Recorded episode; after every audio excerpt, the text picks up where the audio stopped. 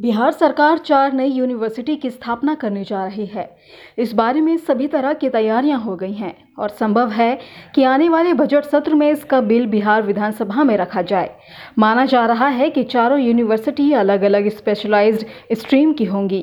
चारों यूनिवर्सिटी ग्रामीण क्षेत्रों के आसपास खोली जाएगी, जिससे कि शहरों और दूसरे महानगरों की तरफ़ हो रहे पलायन को रोका जा सके।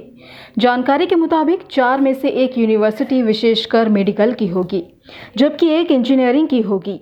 बाकी दो दूसरी यूनिवर्सिटियों में एक आर्ट और एक कल्चर से संबंधित और दूसरी स्पोर्ट की होगी। आर्ट और कल्चर की यूनिवर्सिटी मधुबनी में कहीं ग्रामीण क्षेत्रों के आसपास स्थापित की जा सकती है। इस यूनिवर्सिटी में विशेषकर डांस, संगीत और फाइन आर्ट्स जैसे विषयों की पढ़ाई होगी।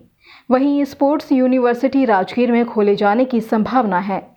2010 के बाद से अभी तक सभी मेडिकल और engineering college Aryabhatta knowledge university के अंतर्गत आते हैं। ऐसे में नई यूनिवर्सिटियों के खुलने से वहाँ भार कम पड़ेगा। वर्तमान की बात करें तो बिहार में मेडिकल कॉलेजों की हालात खराब है।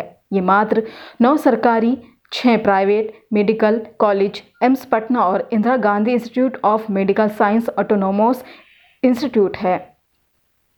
इसी तरह इंजीनियरिंग फ़ील्ड के शिक्षा संस्थानों की बात करें तो प्रदेश में 50 कॉलेज हैं, जिसमें 38 सरकारी कॉलेज हैं। माना जा रहा है कि नई यूनिवर्सिटियों के बनने के बाद सभी कॉलेजों को एक यू से नई यूनिवर्सिटी में ट्रांसफ़र किया जाएगा। इसके अलावा संभावना है कि बिहार में बीएड कॉलेजों में शिक्षकों की कमी को पूरा करने से संबंधित फैसले भी हो सकते हैं। तो इसी तरह की अन्य खबरों के लिए जुड़े रहिए कृषि जागरण के साथ।